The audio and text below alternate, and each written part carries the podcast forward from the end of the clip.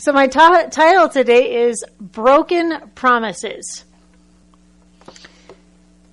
How many of you have ever done, at least once in your life, a New Year's resolution? All of us? How many of you broke it? All of us, right? You know, uh, I think uh, the new year is something that everyone looks forward to because it kind of feels like a fresh start, right? The old year is done.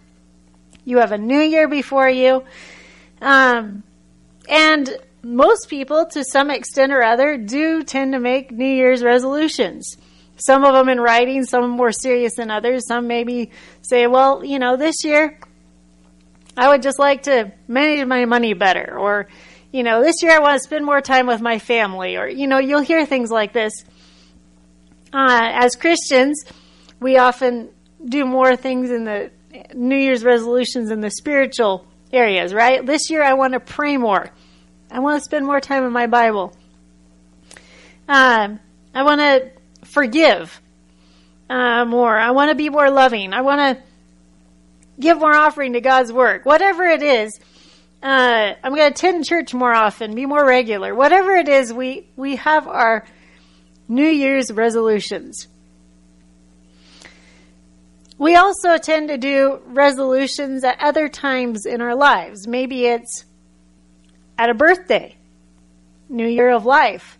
Uh, maybe it's uh, when we buy a new house, start a new job, uh, move to a new state, uh, start a new relationship, whatever it is, we tend to have new starts. And whenever we have a new start, we like to have a resolution to go with that new start. Or maybe it's after a crisis or after a, a near death experience. Um, those are also times when we tend to form new resolutions. But you know, honestly, God has given us every day as a fresh start, hasn't He?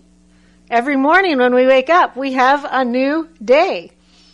Um, but you know, I've often wondered is this New Year resolution thing, is this kind of like a, a modern ritual that we go through, or is this something that's happened in human history all throughout time? Is this something that we can find in the Bible? Was there anyone in the Bible who made a New Year's resolution? And so I started digging into the Bible and I found too many to include in the sermon. Way too many. but I want us to look today at just a few Bible examples of people who made New Year's resolutions and how it went for them. Maybe uh, we won't feel so discouraged if it goes bad for us, right?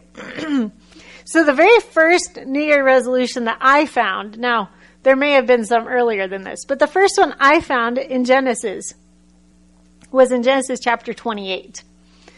And I'm sure you know the story well. Jacob has just made a huge mistake right? He has uh, deceived his father into getting his brother's birthright and blessing and everything, and uh, now is fleeing for his life because of his tragic mistake. And uh, it's his first time away from home. It's his first time on his own. He's away from family, from friends, and he's fleeing as a fugitive, hoping that his brother is not chasing him to kill him and he comes and he lies down to rest in uh, we find in uh, genesis 28 starting in verse 10 he came to a certain place in verse 11 he stayed there all night because the sun had set. And he took a stone and used it for a pillow and went to sleep. And what happened while he was sleeping? He had a dream right? And in his dream god came to him and said i promise to be with you you're not alone. I'm here with you. And uh, of course, he saw more than his dream, right? He saw a ladder, he saw angels, he saw, you know, the the basically the gateway to heaven.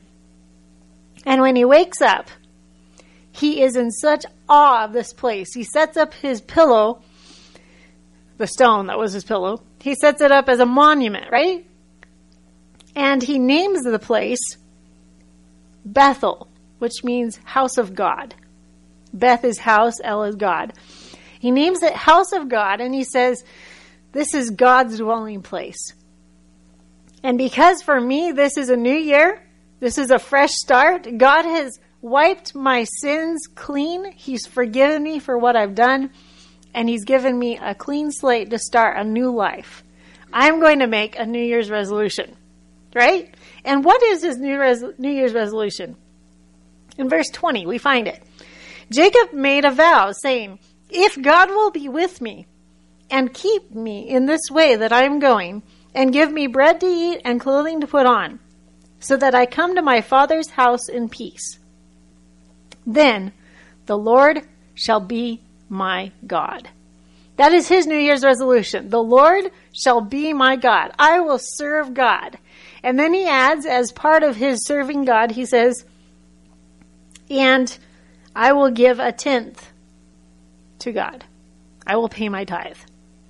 So if God is with me, I will serve the Lord and I will pay tithe. So this is Jacob's New Year's resolution. Have you ever thought of it that way? Uh, it kind of puts a new light on the story, doesn't it? the next New Year's resolution that we find in the Bible, and we're going to comment a little more on Jacob a little bit later, but is Jacob's posterity in Exodus.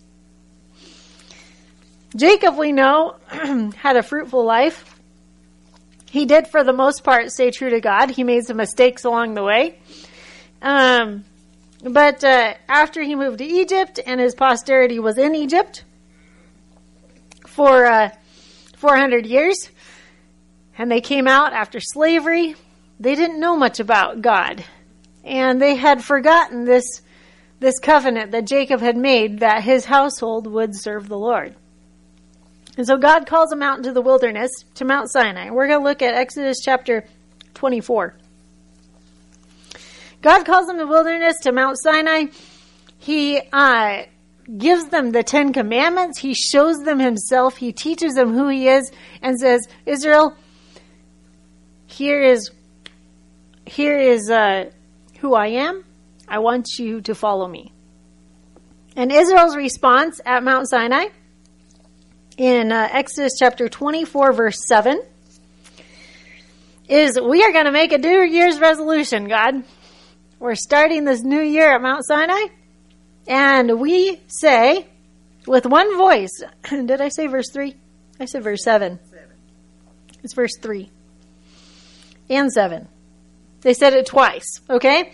So Exodus 24 verse 3, Moses came and told the people all the words of the Lord and all the judgments, and all the people answered with one voice and said, all the words which the Lord has said, we will do.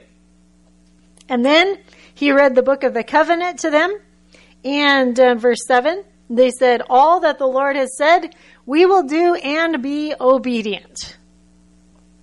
Now, how long did that last? if if that 40 days if that because it was 40 days when Moses came down and they'd already been doing it for a while right? It didn't last very long. And of course there's a few chapters in those 40 days because while Moses is up there God is giving Moses uh, instructions. But we find what happens in Exodus chapter 32 less than 40 days later Israel is building a golden calf right and uh, we find it Exodus chapter 32, verse 1. It says, When the people saw that Moses delayed coming down from the mountain, the people gathered together to Aaron and said to him, Come, let us make gods that shall go before us. For as this Moses, the man who brought us out of the land of Egypt, we do not know what became of him. Now, who brought them out of Egypt? Was it Moses? No, it was God, right? And they very clearly understood that then. But how quickly they forgot. You know, I remember one time I made a New Year's resolution. I was probably a teenager. I made a New Year's resolution and I wrote it down. And I actually found the letter uh, when I was packing after we got married, when I was packing to move out here. the letter was probably uh, 10 years old at that time. but it said, God, I'm sorry for what I've done the past year, and here are my New Year's resolutions that I have decided to do. And it named off, I had a list of things that uh, I planned to do as my New Year's resolutions. And they were good things, right? Um, one of them was that uh, I wasn't going to eat between meals. And one was uh, that I am going to uh, have my devotions every morning and never skip a day. Um, and, you know, just different things like that, right? Simple things, nothing wrong with them. But guess how long it lasted? I found another letter a month later uh, that I wrote to God saying, God, I am so sorry, but I have failed you. I haven't been able to do any of those things that I said I was going to do. And uh, I just can't do it, God. I don't understand. And, you know, I think that's what Israel was facing here. Because they, in Exodus chapter 24, they made a valiant New Year's resolution, right? Everything that God has said we will do, we will obey everything. We won't disobey anything. And then in Exodus 32, not only did they disobey everything, but they forgot who God was entirely. Why? Why can't we keep our New Year's resolutions? Let's look at a few more. 1 Kings chapter 8. 1 Kings chapter 8. Solomon. We've skipped ahead in Israel, obviously, a, a few generations. Uh, we had David, who was an amazing king. We had Saul, who started out as amazing king, and his New Year's resolutions also failed, right? Um, and now we have Solomon. and the reason I chose Solomon as the one to look at next is because of when this is. If we look at 1 Kings chapter 8, verse 2, it says, Therefore all the men of Israel assembled with King Solomon at the feast in the month of Ethanim, which is the seventh month. Is there any significance to the seventh month? Or the seventh month was the when the Day of Atonement happened, right? And you will find there are several instances in the Bible where people made New Year's resolutions in the seventh month. And it's because the Day of Atonement, even though it wasn't the end of a calendar year, the Day of Atonement was the end of their spiritual year. That was when the sanctuary was cleansed. All their sins were confessed and wiped clean, and they began a new year with a clean sanctuary no blood in the sanctuary, no sins in the sanctuary, and their hearts were pure towards God the beginning of that year. Uh, New Year's resolutions often happened in the Bible in the seventh month, and this is one of them. And this one is a very special one because this one is the dedication of the temple. So Solomon has just finished building the temple. All the time that it took to build the temple, I mean, it took years, right?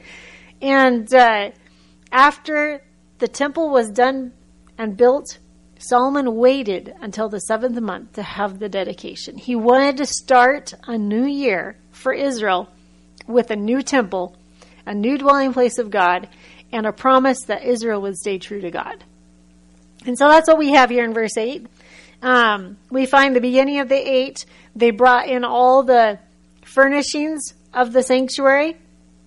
They brought in the Ark of the Covenant and uh, as they brought the Ark of the Covenant from where it was placed and took brought it to the temple, every six paces they would offer a sacrifice to God, uh, sacrifice of thanksgiving.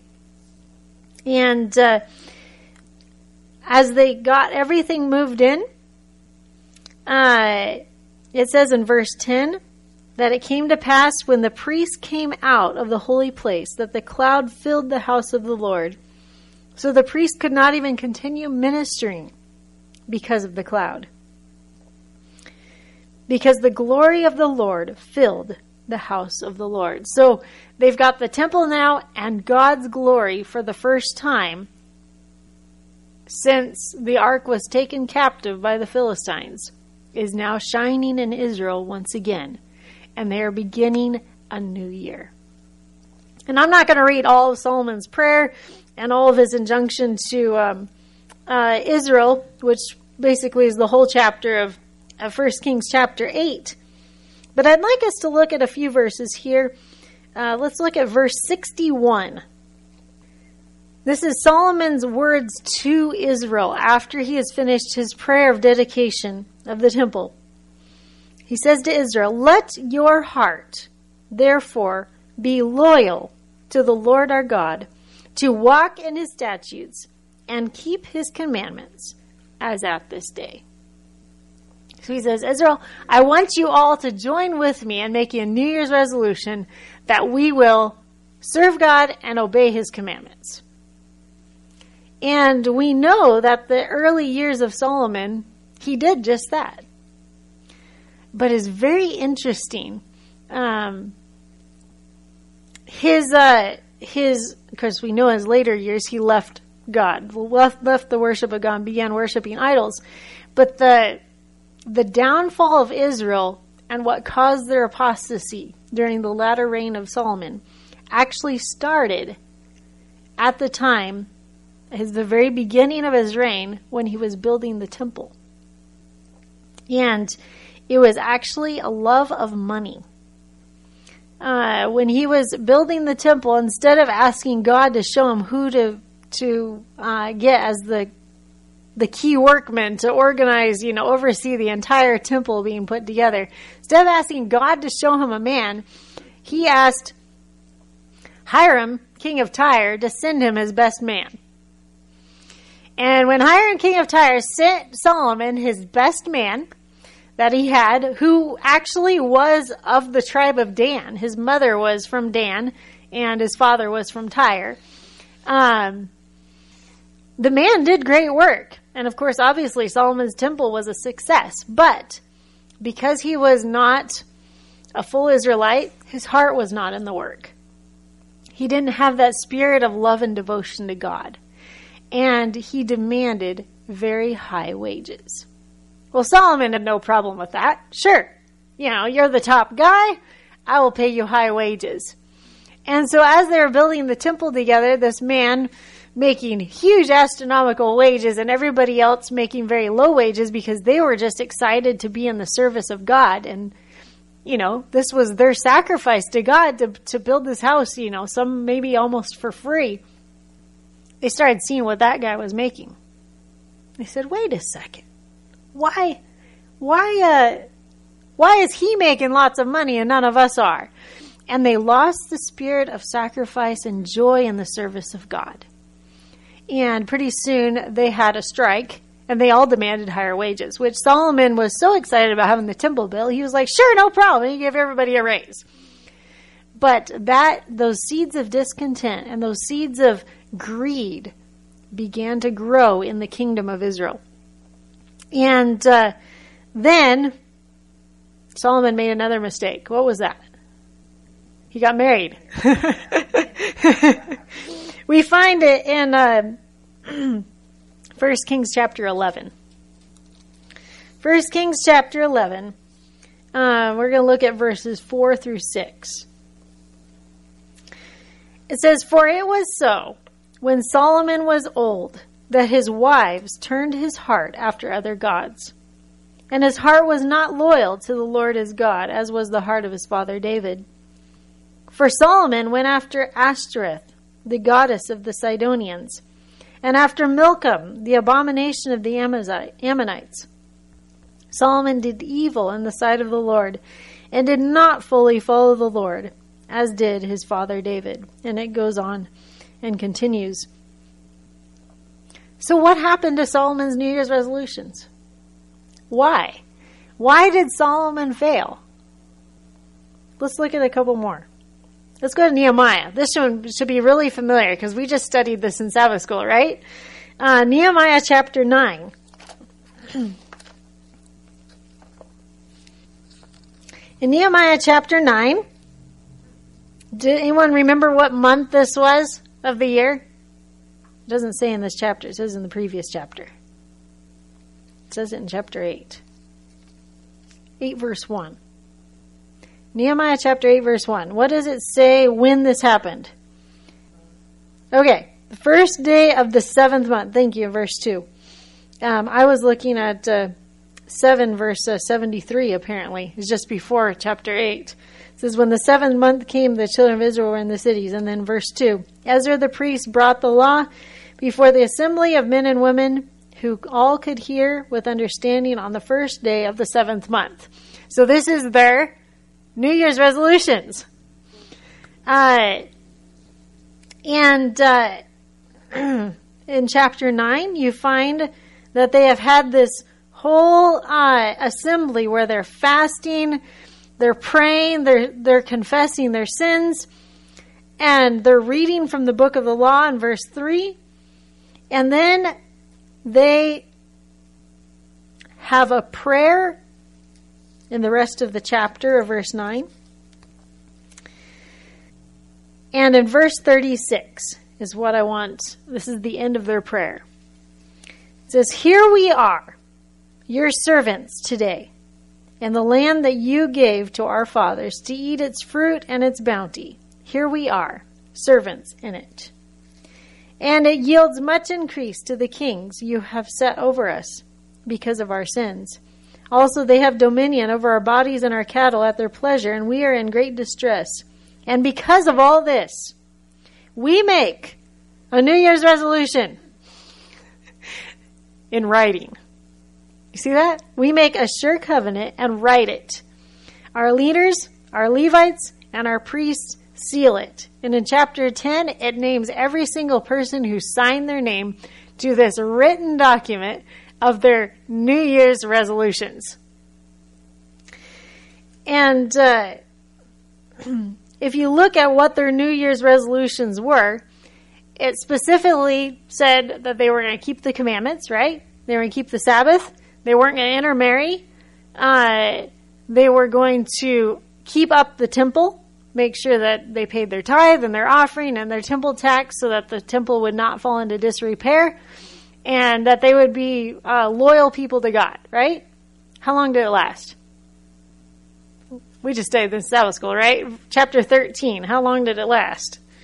Nehemiah chapter 13. We find that Nehemiah has to go away for a short time on business, and he comes back, and what does he find? the leadership had intermarried, right? Not just the common people, but the leadership, the ones who had actually signed their names on that document with the New Year's resolution. They had intermarried. They had forgotten the Sabbath. They had uh, disrepair. They had let the temple fall into disrepair. They had let their enemies move into the room in the temple, right? Um, they'd quit paying their tithe and offering, uh, and uh, the merchants were selling in the city streets on Sabbath. Um, what went wrong? Why can't they keep their New Year's resolutions? Well, why can't we keep our New Year's resolutions? What's wrong? Why why are we having and throughout history. Why do we have such a hard time keeping New Year's resolutions? We lose touch with God, and we're influenced by other people, right? You know, there is a. I think I left it over here. There's a quote that was very comforting to me when I started uh, dealing with this challenge as my in my teenage years uh, about why I could never keep my New Year's resolutions. I'm going to share it with you. It says, You desire to give yourself to God, but you are weak in moral power. You are a slave to doubt and controlled by the habits of your life of sin. Your promises and New Year's resolutions are like ropes of sand. You cannot control your thoughts, your impulses, your affections. The knowledge of your broken promises and forfeited pleasures, pledges, excuse me, weakens your confidence in your own sincerity and causes you to feel that God cannot accept you. Have you ever felt that way? I know that was one of my biggest struggles. It's like, I can't keep my New Year's resolutions. I can't do anything right. God must not be able to accept me. I must not be his child. And that's when the devil comes in with all of his temptations, right? You are inferior. You're worthless. You can't do anything right. Uh, you're going to have to clean up your act before God can do anything for you. Have you ever felt that way? Am I the only one? Okay. you know, when Israel told God, all that the Lord has said, we will do and we will be obedient. That was what is referred to in the Bible as the Old Covenant, right? But God has promised to give us a new covenant. And uh, I'd like us to look once again at Psalm 53. We looked at Psalm 51, our scripture reading. Let's look at Psalm 53, verses 2 and 3. God looks down from heaven upon the children of men to see who are in, if there are any who understand, who seek God. Every one of them has turned aside. They have together become corrupt. There is none who does good. No, not one. So, how many of us can keep our New Year's resolutions? None! What do you know? We aren't the only ones. There is nobody who can keep their New Year's resolutions. But what is the promise that we have in Jeremiah? I'm sure you have the passage by memory. Jeremiah 31, right? God wants to change our heart. He wants to change our heart. In Jeremiah chapter 31, verse 31. Behold, the days are coming, says the Lord, when I will make a new covenant with the house of Israel and with the house of Judah not according to the covenant I made with their fathers when they said, All that the Lord has spoken, we will do and be obedient, right? when I took them out of the, by the hand to lead them out of the land of Egypt, that covenant they broke, though I was a husband to them, says the Lord. But this is the new covenant that I will make with the house of Israel. After those days, says the Lord, I will put my law in their minds and write it on their hearts. And I will be their God, and they shall be my people. What does that mean? I will put my law in their hearts, in their minds, and write it on their hearts. God wants to give us a new heart. So if God wants to give us a new heart, how can we have that new heart? Because that's what we want, right? That's why we're making all these New Year's resolutions, is because I want that new heart. I want to. Uh, I want to be perfect this year. Wouldn't that be great? I mean, I'd like to share with you a, a little bit more of that passage I was reading to you earlier. It says, "What? Uh, excuse me. Uh, you need not despair." I love that. You need not despair. What you need to understand is the true force of the will. The will is the governing power in the nature of man, the power of decision or of choice. Everything depends on the right action of the will. The power of choice God has given to men. It is theirs to exercise. You cannot change your heart. You cannot, of yourself, give God its affections, but you can choose to serve Him you can give him your will. And then he will will will work in you to will and do according to his good pleasure. Thus your whole nature will be brought under the control of the Spirit of Christ. Your affections will be centered upon him. Your thoughts will be in harmony with him. Through this choice, through the right exercise of the will, an entire change may be made in your life. So, how can we choose? Remember the first New Year's resolution that we read about? Jacob? What was his New Year's resolution? I will serve the Lord. Right? I will serve the Lord. That was his New Year's resolution. That was his choice. He says, God, I choose to serve you. He didn't make a whole list of everything that he was going to do right or wrong. He says, God, I will serve you. What did Israel say? They said, God, I'll do everything you said, right? I'll do it. I can do it all in my own strength and my own power. No, we can't, but we can choose God.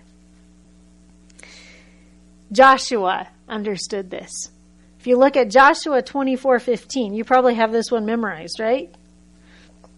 This was Joshua's final call to Israel before he passed away. Joshua 24:15. Yes, he says, "Choose for yourselves this day whom you will serve, whether the gods which your fathers served that were on the other side of the river, or the gods of the Amorites in whose land you dwell. But as for me and my house, we will serve the Lord. Joshua chose to serve God. And that is the choice that we can make. You know, we had one more in our Sabbath school lesson this morning. Did you see it? Daniel chapter 1. Daniel chapter 1 verse 8. That's right. Daniel purposed in his heart, right? Daniel purposed in his heart that he would not defile himself. That word purpose, Daniel chose. And Daniel chose to serve God. And it's interesting, if you study into that word purpose in the original uh, languages, you will discover that it actually means that Daniel gave his heart to God. He chose God. Daniel purposed. And what was the result of Daniel's choice to serve God? A lifelong experience with God, where when evil men who wanted his place tried to find fault with him, they could find nothing that they could bring an accusation against him for because Daniel chose God. So I have a challenge for you. If you wrote any New Year's resolutions this year or thought about any resolutions that you wanted this year, I challenge you to rewrite them. And rather than a list of all the things that you're going to do, I want you to put the top. I choose to serve God this year. Because we have a promise. We have a promise that by yielding our will to Christ, we ally, we ally ourselves with the power that is above principalities and powers. We will have strength from above to stay steadfast, and thus through constant surrender to God, we will be enabled to live a new life, even a life of faith. If you turn into uh, our final passage is Jude 24. This is one of my favorite promises in the entire Bible. And it fits so well with what we're talking about here. Jude 24. Now to him who is able to keep you from falling. Now to him who is able to keep you from falling and to present you faultless before the presence of his glory with exceeding joy. Friends, that's what I long for. And that's what God wants for each of us. He says, Choose me today, and I will keep you from falling. And He's also promised that if you fall, He will pick you up. Choose God today. And I pray that you will not see broken promises ever again. Father, we are so thankful for your power. And Father, we come to you today because we do. We choose you. We give our lives to you. And Father, we can't do anything more than that except choose you. But we ask that you will take us, that you will give us a new heart, that you will fill us with your power and your Holy Spirit, that we may live your power in our lives. That we may be able to walk with you We ask that you will present us faultless as you have promised to do. And we thank you so much for hearing and answering our prayers. In Jesus' name, amen.